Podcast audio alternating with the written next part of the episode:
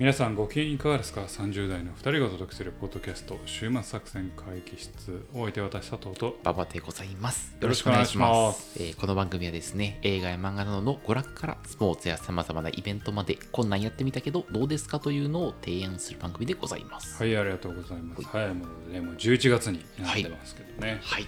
えっ、とこの回がね、うん。放送される頃にはね、私はおそらくあのジャパンモビリティショーにね行ってると思うんであのこのポッドキャストでもねたまには外に出たあ話をしようと思ういいじゃん。ジャパンモ俺は知ってるけどね、そういう話。ジャパンモビリティショー佐藤さんがしないだけよ。その。ジャパンモビリティ東京ゲームショウの話もねああ、何年前の話してんねんよ、お前。ジャパンモビリティショーの話をするとなると俺多分ちょっと真面目になるからね。聞いてて面白いかどうかはさておき。週末こんなんやってみましたよっていう話で。まあ確かにそういうのに行くのはどうですかというのを。そうですね、はい。で多分そのジャパンモビリティショーの話をする頃にはもうジャパンモビリティショー終わってるんですけどね。はいはいでもまあまあでもこのこの目でねうん。あの車業界のトレンドを見ていきたいとでちょっとじゃあ車業界のトレンドについて語り合う 全然週末関係ないけど。でもこれ大事な話ですよ。もうまあその回で言おうかなと思ったんですけどモーターショーがモビリティショーになって名前変わったんですよ。ほうほうほうここだけでも分かりますようん。ねもうモーターの時代じゃないんだ、はい。まあモーターの時代じゃないな、うん。モーターが主役というか、うんっていうんじゃなくて、うん。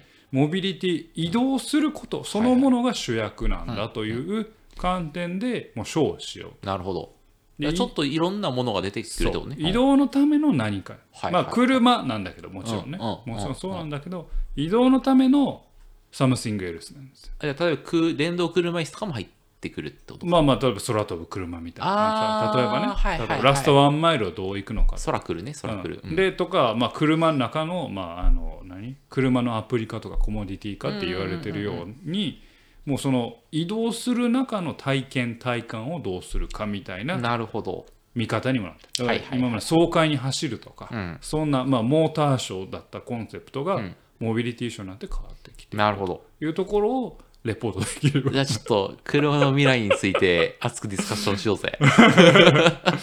というね、はい。ちょっとあの真面目な話ですけどね、まあまあまあそんなこともちょっと今回はやりたいかなと思ってますはい。ただ今日は違います。今日ははいえーずっとネットフリックスのね、作品を私の回は取り上げてきたんですけど、はい。今日一回挟んで、うん。モビリティショーの話を挟んで、またネットフリックスにまた変えるんですけど、はい。あのー今日は久々に漫画の話をしよほううかなと漫画のます。話。はい。えーなのでねちょっと今日はどの作品ってわけじゃなくて、うん。このジャンルでおすすめ作品を読んでみようおおいう久しぶりの秋の夜長に秋の夜長にこの漫画を借りてきて、まあ、あるいはアプリで購入して読んでみてはいかがですか？今日はその話を大きく出ましたね。させていただきたいなと思います。ぜひ聞いて引き続き聞いてください、はい。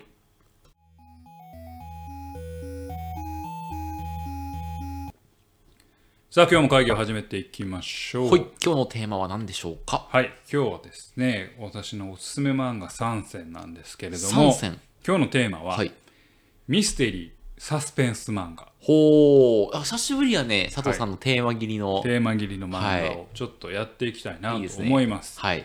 でまあミステリーとサスペンス。厳密に言うと違うものなんですよね、ミステリーはまあどっちかというと謎解き、うんうんサスペンスは、えー主人公の身に危機が迫っていてハラハラドキドキする。みたいなのが、まあ、ざっくりとしたくくりなんですけど、まあ、両者はこう作中では密接にまあまあ。つながってるところもあるんで、ちょっとジャンルとしてはふわっとミステリーかけサスペンス漫画というふうにさせていただきますと。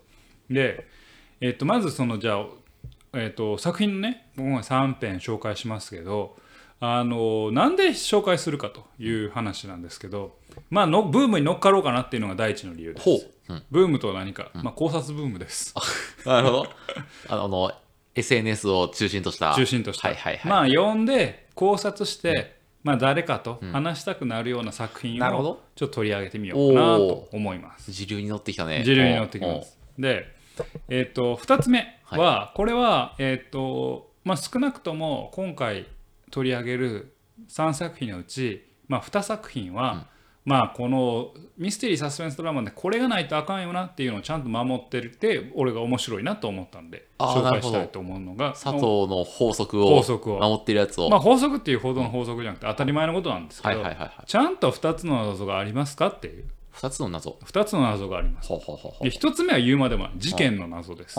なぜこの事件が起きたか、うんまあ、真犯人は誰か。うんこれは当たり前ですけどね。で2つ目は主人公の謎。主人公の抱えるまあ闇みたいな。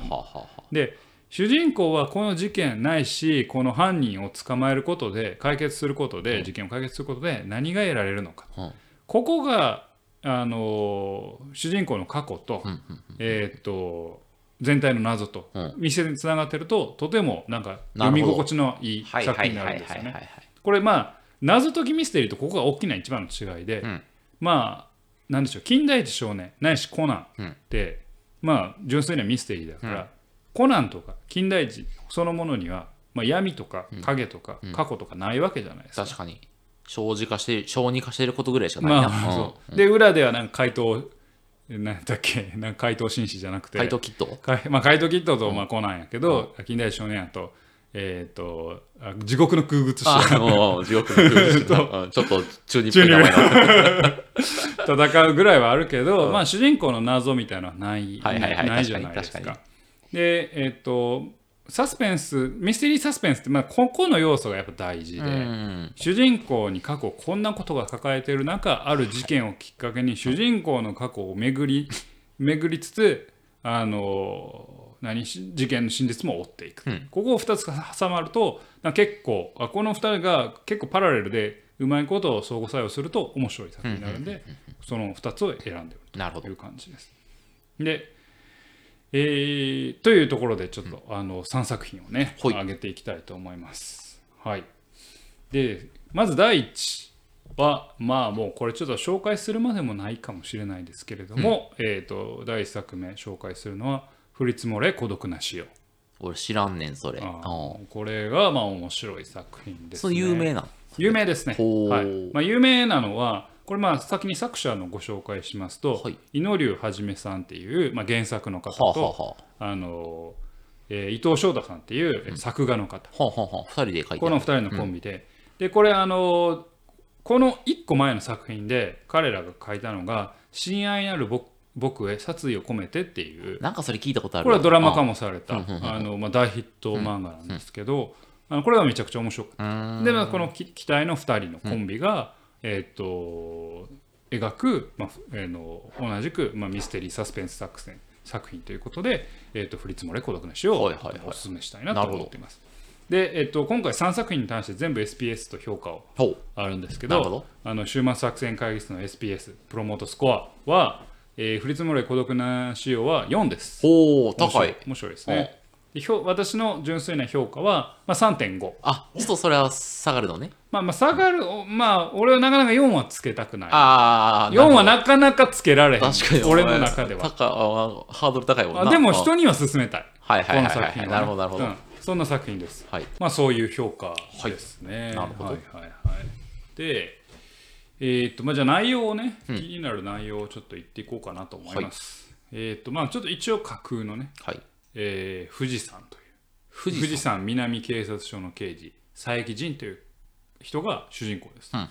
で彼がですね、えーまあ、ある空き巣の通報を受けてほう。ある屋敷へ行くんですね。屋敷へ。屋敷。でその屋敷でいろいろ調査を進めていると、どうやらなんか地下室に何かあるぞおいゾンビで出てくんちゃういうないことが分かうんうんちゃうやな。と ゾンビじゃない。そしたら地下室に13人の子供の死体が見つかるんです怖っ怖い話やん。うんうん。で、えーじゃあその屋敷どういう屋敷なのかっていうとこの灰川十三っていう男がうん。どうやら19人の身寄りのない子供を引き取ってうん。生活してたらしいと。数が合わんな。うんでその19人のうち13人が死体になってたらしうんい。でかつその灰川十三って男はどっか失踪してると。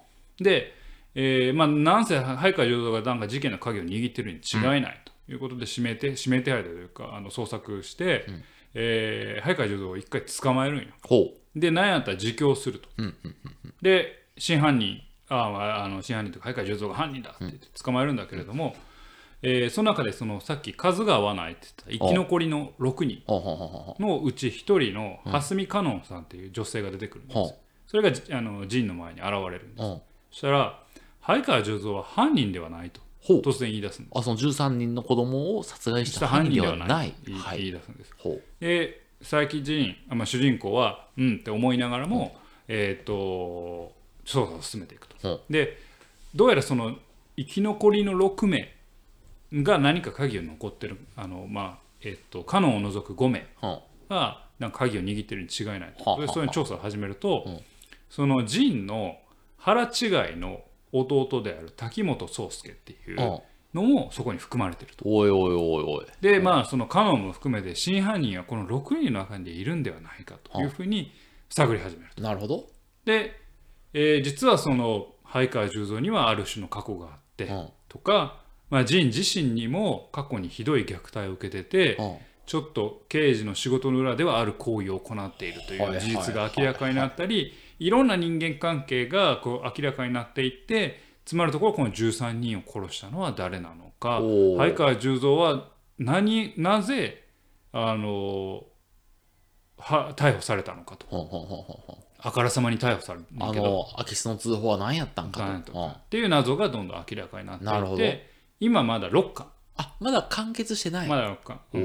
お。っていうところで、あの今ですねちょうど作品の新しいところでは、えー過去に戻ってほ過去灰川十三が何をしてたかっていうの過去編が描かれてるんですけれども、まあ、そういう、まあ、あの重層的に描かれているはというような作品でございますと。なるほど。で、まあ、まずこの作品の魅力なんですけど、まあ、何よりも画力が高いです。ほう。画力が高くて作品のその不穏な雰囲気っていうのを演出するのに、まあ、極めてまあ適してるかなと思います。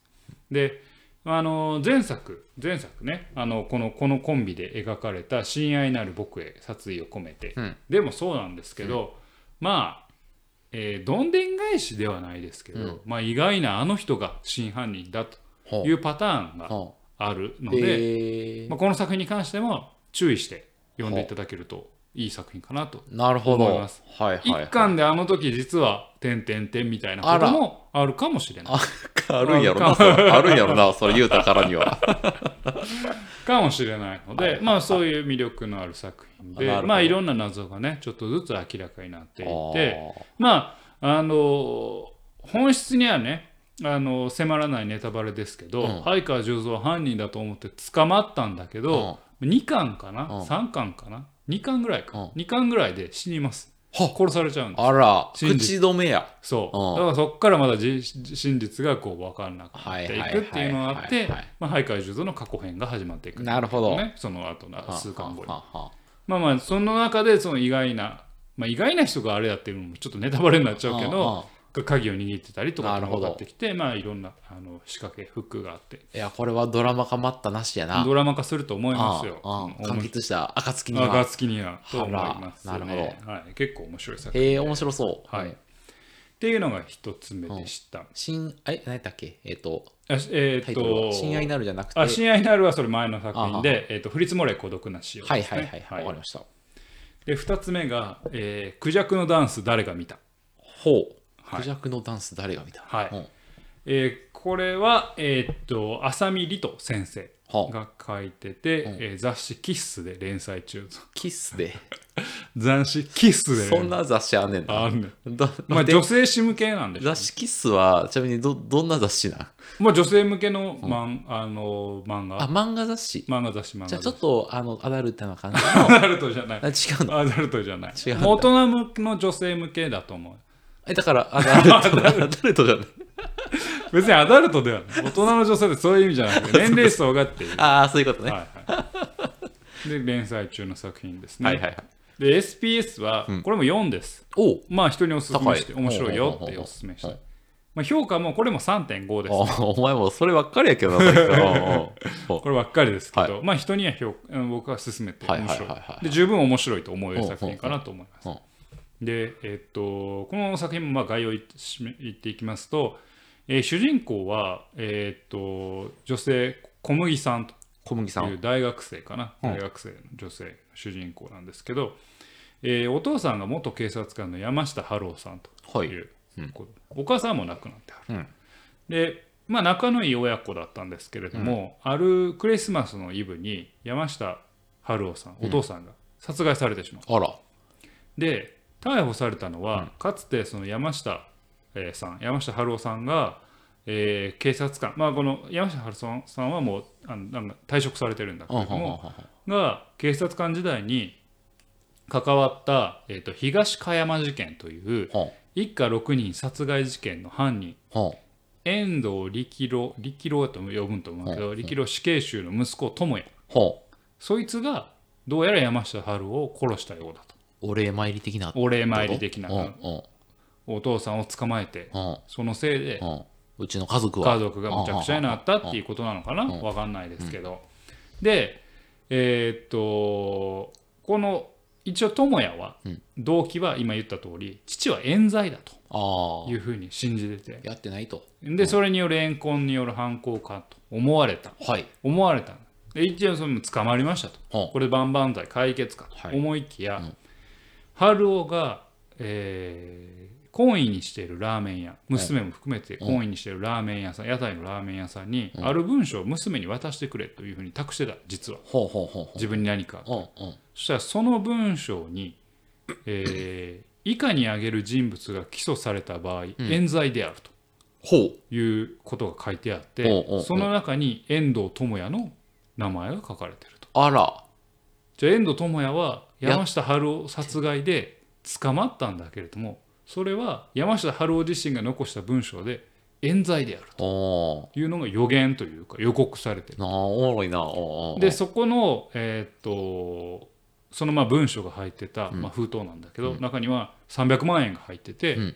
この300万円を使って弁護士を雇って、ん。えーその、まあ、遠藤力也あ力也じゃない智也を、えー弁護するようにっていう指示が。でその小麦はまあいろいろあの戸惑いながらも、えー、と弁護士その松風さんという人ともにこの真実が何なのかっていうのを暴こうとしているうほうほうほうというようなところでございなます。で、えー、とこの作品はもうあのいろいろ作中でねいろいろ分かってくるんですけれども、どうやら山下春夫が何かの罪偽証をした。お父さんね、うん。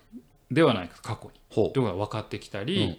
えー過去の東加山事件っていうのが実はなんかやっぱり冤罪だったんじゃないかっていうことが匂わってきたり、その東加山事件の生き残りの女の子がうん。実は小麦ではないのか、あらあ小麦は娘ではない可能実の性が娘ではないのかみたいな匂わせもあら。出てくるというような。でこれもまた人間関係がいろいろ絡み合っては一体どうなっていくんだ？真犯人は誰なんだ？小麦の正体は何なんだあはあ。とかっていうのがすごい気になる。まだ期間3巻なんではいはい全然追いつける作品なんですけど。キス A 漫画だあれするな。そうやね。でまさにこれ監査で私なんですけど女性誌なんですけど、結構シリアスなサスペンス漫画かなと。えー。サスペンスミステリーかなと思いますでこれ「クジャクのダンス誰が見た?」っていうこのタイトルが結構いいなまだ回収されてないってことか？あいや一巻一巻でもうすぐ回収はされんねんけど、もっとしたら本当の意味があるかもしれんけど、うんちゃんとかかった、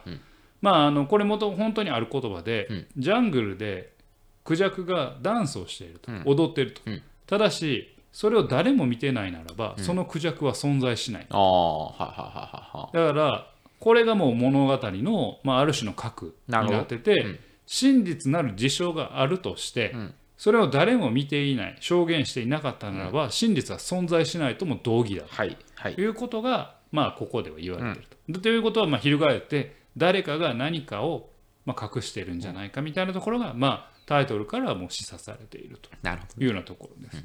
であのまあこれはあの降り積もれ孤独な潮もそうなんですけれどもやっぱり主人公の内面のドラマ筋がやっぱ結構立ってるなと思います。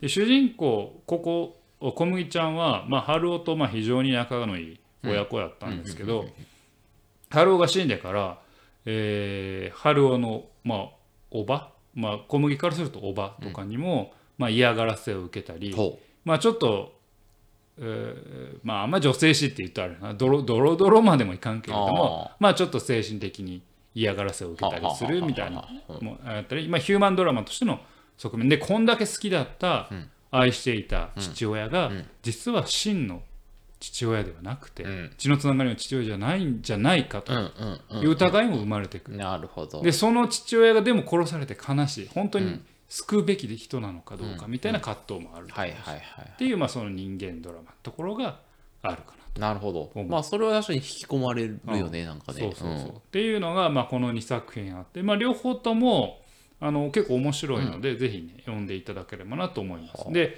この2作品俺僕意図せず選んだんですよ、うん意図せず、まあ共通点は講談社ってぐらいなんですけど。でアプリで読めるってぐらいなんですけど。うんうんうんでちょっとあのーくしくもこの2作品ってちょっと似てるなと思って、うん。両作品とも事件のに鍵を握る父親みたいな人物はあの死亡してるんですああはいはいはいはい。でその子供らまああの振り返えー、と振り積もり孤独な死はあの子供じゃないんだけど、うん。まあ蓮見香音が、まあ、一応義理の娘で、うんえー、とそれとコンビを組む、まあ、主人公であるジンが解いていくねんだけど、まあ、その子供ないし子供たちが真実を追うと、うんうん。真実を知る父は真実を抱えたまま死んでしまっていると。うん。で血のつながりや家族といったテーマが物語の核となる殺人事件にめちゃめちゃ結びつけてるっていうような、うんまあなんかたまたまやけどそういう作品になるほどになったなと思ってますと。でまあこれもねもうちょっと深掘りすればなんか現代が見えてくるかなと思うんですよ。うんうん。なんか物語上ねどっちもまあ主人公の核となる家族は母親が不在。うん。あの灰川十三も奥さんの存在うーんなんか描かれなくて。おお面白いね。えーっとあ山下春夫も母親はし亡くなってるんです、うん。あ奥さんは亡くなってるんです、うん。で母不在で父の死によって主人公たちが物語を進み始める。うんうんうんうん。ですよ。で不正が生み出した負債を子供がまあ担ってうん。克服していくドラマ、あー。でもそこで女性ではなくてうん。男性の父父が父が死んでうん。とあるコミットメントが消えたわけだな。そう。でん、何らかのな。それであんまりこの女女性家族像の崩壊だと多分これ成り立たない作品なんじゃないかなと思っていて。ある種罪咎のあるでも優しかった父親の死っていう、うん。えーある種の社会像を表してるかなと思うんですよ。要は、えー人間と,、えーとまあ、男性優位的な社会で、不正的な社会で、成り立てた部分もあるし、うんうん。で一方でそれが積み重ねた咎、罪みたいなのも、まあ、社会的にはあるだろう、でそれが失われた時に事件が起こってみたいなのの社会性が、ある種の社会のドラマ時代性が反映されてるのかなっていうのを超メタ視点ではいはい。思ったという。ああその後始末を後始末をするする。子供的な。はいはいはいはい。うん。なるほどね。うん。っていうのをなんかかん感じてこれはなんか同時多発的に、ん。なんか今の社会が考えるものを、ん。あのビビビと受け取った作者たちが考え、感じてるところかなみたいなところをあなんかすごいメタ視点で面白いねその分析は。思いましたっていう感じです。まあただ選んだのはたまたまですしまず作品はそんな社会テーマとかは全然語る語るあの直接的に語るミステリーだからね。そうミステリーサスペンスなの。で直接的に語るつもりは多分ないと思うんですけど、構造的に。なんとなくひょっとしたらそういうのを無意識的に感じててみたいなのをちょっとそんな構造をちょっと感じたというところでございます。なるほどはい、という2作品でした。はい。で最後は、えー、と1作品ご紹介しますけど「うんえー降り積もれ孤独な死を」も「クジャクのダンス誰が見た」も、えーまだ期間6巻期間3巻で、えー、と連載中で、はいはい。まだ最後まで終わってませんと。で秋の夜長に読めと。はい。言うからには。言うからには、はい終わってるものとかそうね。サクッと読めるもんがええだろ。う、はいはいはいはいはい。なのでご用意しました。最後はご用意しました。ご用意させていただきました。お待たせいたしました。はい。はい。えーハッシュタグ真相をお話しします漫画版。ほう。はい。漫画版です。ハッシュタグ？はい。まあそれも含めてタイトルなあので。あなるほど。ほうほうほうほう。えーっと原作は結城真一郎結城真一郎ほさん先生。う。ほの,、まあ、あの原作小説があります、それの漫画版です。もう最近売れたら何でもああ、漫画にしていく傾向あるわね。はい。確かに。売れるしそねの漫画版です。なるほど。はい。でえーっとこれ言いますね、広告文句。は累計20万部突破。本屋大賞2023にもノミネートされた話題の動画感覚ミステリー堂々コミカライズ。動画感覚？はい。はこれはっきり言いますあは漫画のミステリーのうんファストフードですあ。あ、そうなの？はいはいミステリーのファストフードってあるんや。はいちょっと逆に興味出てきたね。ファストフードミステリーですあ、そうなの？はいどの辺がファストフードなんでしょう？まあまず短いああ、はいはいはいは短くてい。うん。うん。どんでん返しあ、いいじゃないですか。はいはい。すぐに気持ちよく美味しいえ、あれ、そのさ、ファースト具合は、お風呂入ってる間に終わるぐらいのファーストぐらい。4話で終わります。あ、でも、1, 1ストーリー4話で終わります。1ストーリー4、あ、それが何個かあるってこと？何個か。あ短あ、編集です。なるほどね。はい。あ、ちょうどいいじゃないちょうどいいです。だ仕事で疲れた日ファストファッシションファストフードなんです。ファストミステリファストミステー。リー、はいはいはい。ファストミステリーってこれジャンルやと思う。はいはいはい。うんうんうんうんうん。でえっ、と SPS と評価います、SPS は3.5ですおおはいはい。高いじゃないですか。はいまあまあはい。まあまあ面白いと思うからうんみんな読んでね、うん評価は3ですなるほど。はいちょい低いのね。そこはね。ちょい低いですははははでこれは原作と漫画版って考えるとこれ漫画版の評価ですなるほど。はい漫画版は3。3うん。あ3かなと思います。ははい、で、えっ、と、まあ、ストーリーはちょっとこれは、あえて、あえて言いませんというか、あの、まあ、まあ、えファーストやからな。うんえっ、とね、き来年の1月に3週3巻が出るのかな。おお前完結しないやんけ、お前。あ完結、アプリ上では全部完結してる。ああ、そういうことね。そういうあのことね。うんうんうんアプリ上では完結してて、アプリ上では、まあ、買ったら読めるんですけなるほどなるほど無料公開してたら全読めたんですけど、はいはいはい。あの紙媒体としては来年に3巻出るんですけど、とりあえず3冊で、うんその中で全部で、えー、と5話か6話ぐらい。だからまあまああの5ストーリーかな、うん。って言い方かけるがいいか4話で20話ぐらいで終わると。そう。20はいはい。ぐらいの作品で、えー居酒屋で触れ合う男女。閑静な住宅街の裕福な親子。久々の同窓会で見たあいつ。やっと授かった愛しい子。自然あふれる島でのスローライフ、えーそういうのがテーマで。テーマというか、まあ、そういう話題で、えーあのと切り口から、えーいろんなどんでん返しがはあ描かれる作品でございます。なるほど。はい、で、えー、と非常にひ日常あふれてるうん。何気ない日常が何気ない日常なんだけどその裏側にあるのは非日常でミステリーになってなっているというようなところの作品でございます。でこれいいやん。うん。でまあ本当に短編の漫画家で、うんなので、本当にサクッと読めて、どんでん返しがあり、うんまあ、それなりに気持ちよくなる面白いなって思える作品群です。だから本当に娯楽のファストフード化っていう言葉が合うかなとはあ思うけど、娯楽のファストフード化としては優秀なミステリー作品かなとあ思いますあ。なるほど。めちゃくちゃ思います。佐藤さんがまあまあってことはまあええんじゃない？なんか。あ、でもこっからちょっと言います。あ、いいよ、ちょっと、あ文句タイムが。文句タイム文句タイムが。もぐもぐタイムみたいな言い方で文句タイム言うな。で、これね、いや、これは、あの、えっ、と、あなたが、えっ、と、一回漫画で紹介した、うんえっ、と、10時間じゃなくて、えっ、と、あ、十国間みたあいなや10つうん、十角間やったっけ？十角間のうんうん達達人人。うん。みたいのと共通するんですけど、は。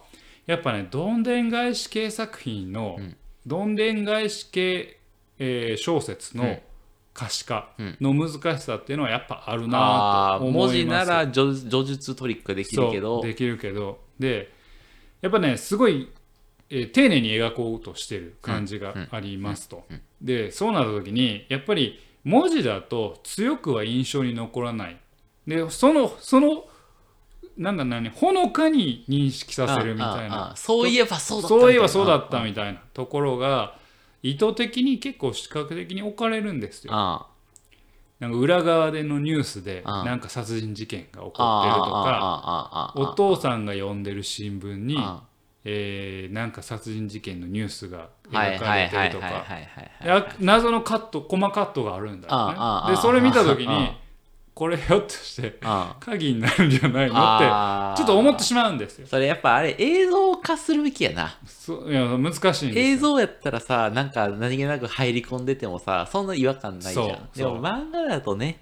そうやね、うん。止まるからどうしても。コマで止まるからね、目だから線がね。不要なものは省けるはずの漫画で入れちゃうっていうのね入れちゃうっていうのがね。どうしてもどんでん返し系のた楽しさっていうのは薄まってしまうかなっていうなるほどのはあります。うん。でもう一点はやっぱりなんでしょうね。作品のレイヤーを変える時の虚構感っていうのは多少残ってるかなって思います。これどういうことかっていうと文字媒体を漫画にする、うん。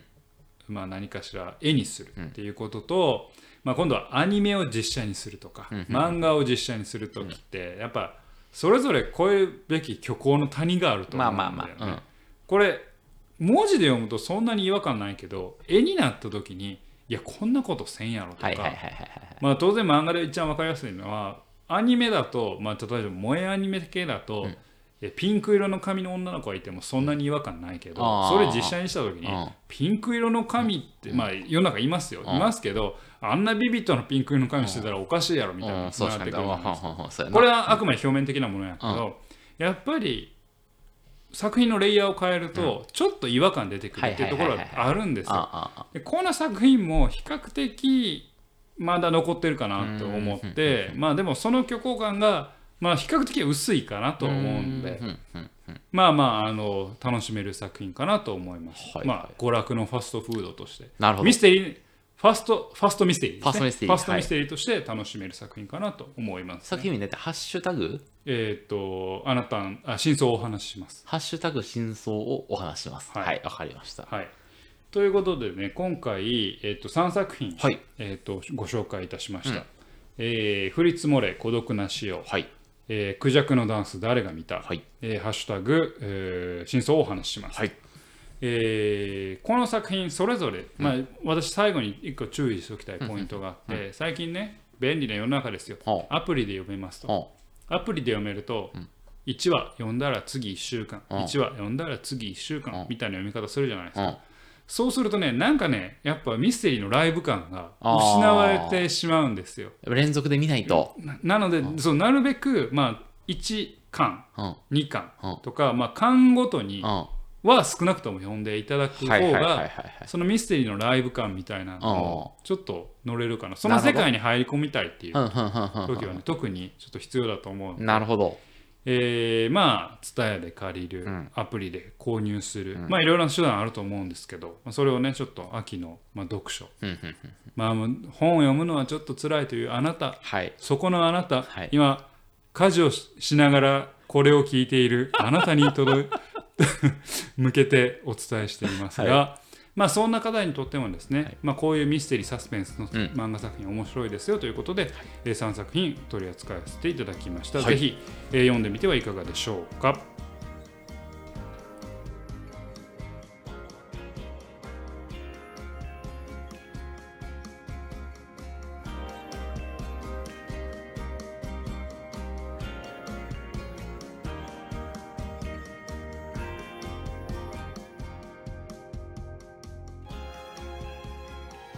週末作戦会議室でお便りをお待ちしております。お便りはポッドキャストのメンバー欄に記載されたリンクよりアクセスいただき島作戦会議室ホームページメールフォームよりお願いします。また X もやっています。週末作戦会議室でぜひ検索ください。お便りは X にいただいても結構です。ぜひ DM をください。はい、ありがとうございます。というわけでね、今日は、えーミステリー版、えーサスペンス漫画と。